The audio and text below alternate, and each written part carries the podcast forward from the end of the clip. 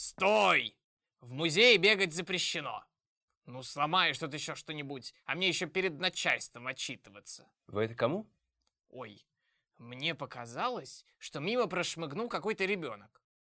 В любом случае, мы уже уходим. Был рад заехать, проверить музей.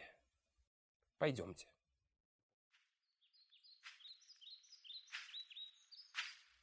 Пойдемте за мной.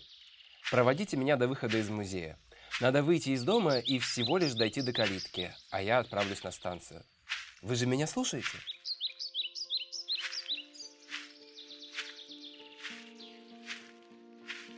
Вскоре после того, как арестовали Ариадну, Марина Цветаева уезжает из дома с Муром. Москва, да кто она такая, изрыгает меня, пишет она тогда. Дом поэта в Болшеве становится коммунальной квартирой. Людей туда заселяют очень быстро. Лишь маленький уголок дома работает как музей. Я тогда вырос, выучился, в 82 году вернулся сюда и, вдохновившись этой историей, начал собирать информацию. Так моя детская забава превратилась в дело моей жизни. Главной задачей было людей расселить. К открытию музея 10 лет готовились, старались сохранить его историческую душу. В 92-м, наконец, открылись. Радости Болшева мое детство, моя работа и моя жизнь. Я здесь часто бываю, навещаю работников, а с выставками сотрудничаю. Вот недавно школьники приезжали, аудиоспектакль делали. Музей живет. На этом моя долгая история и кончается.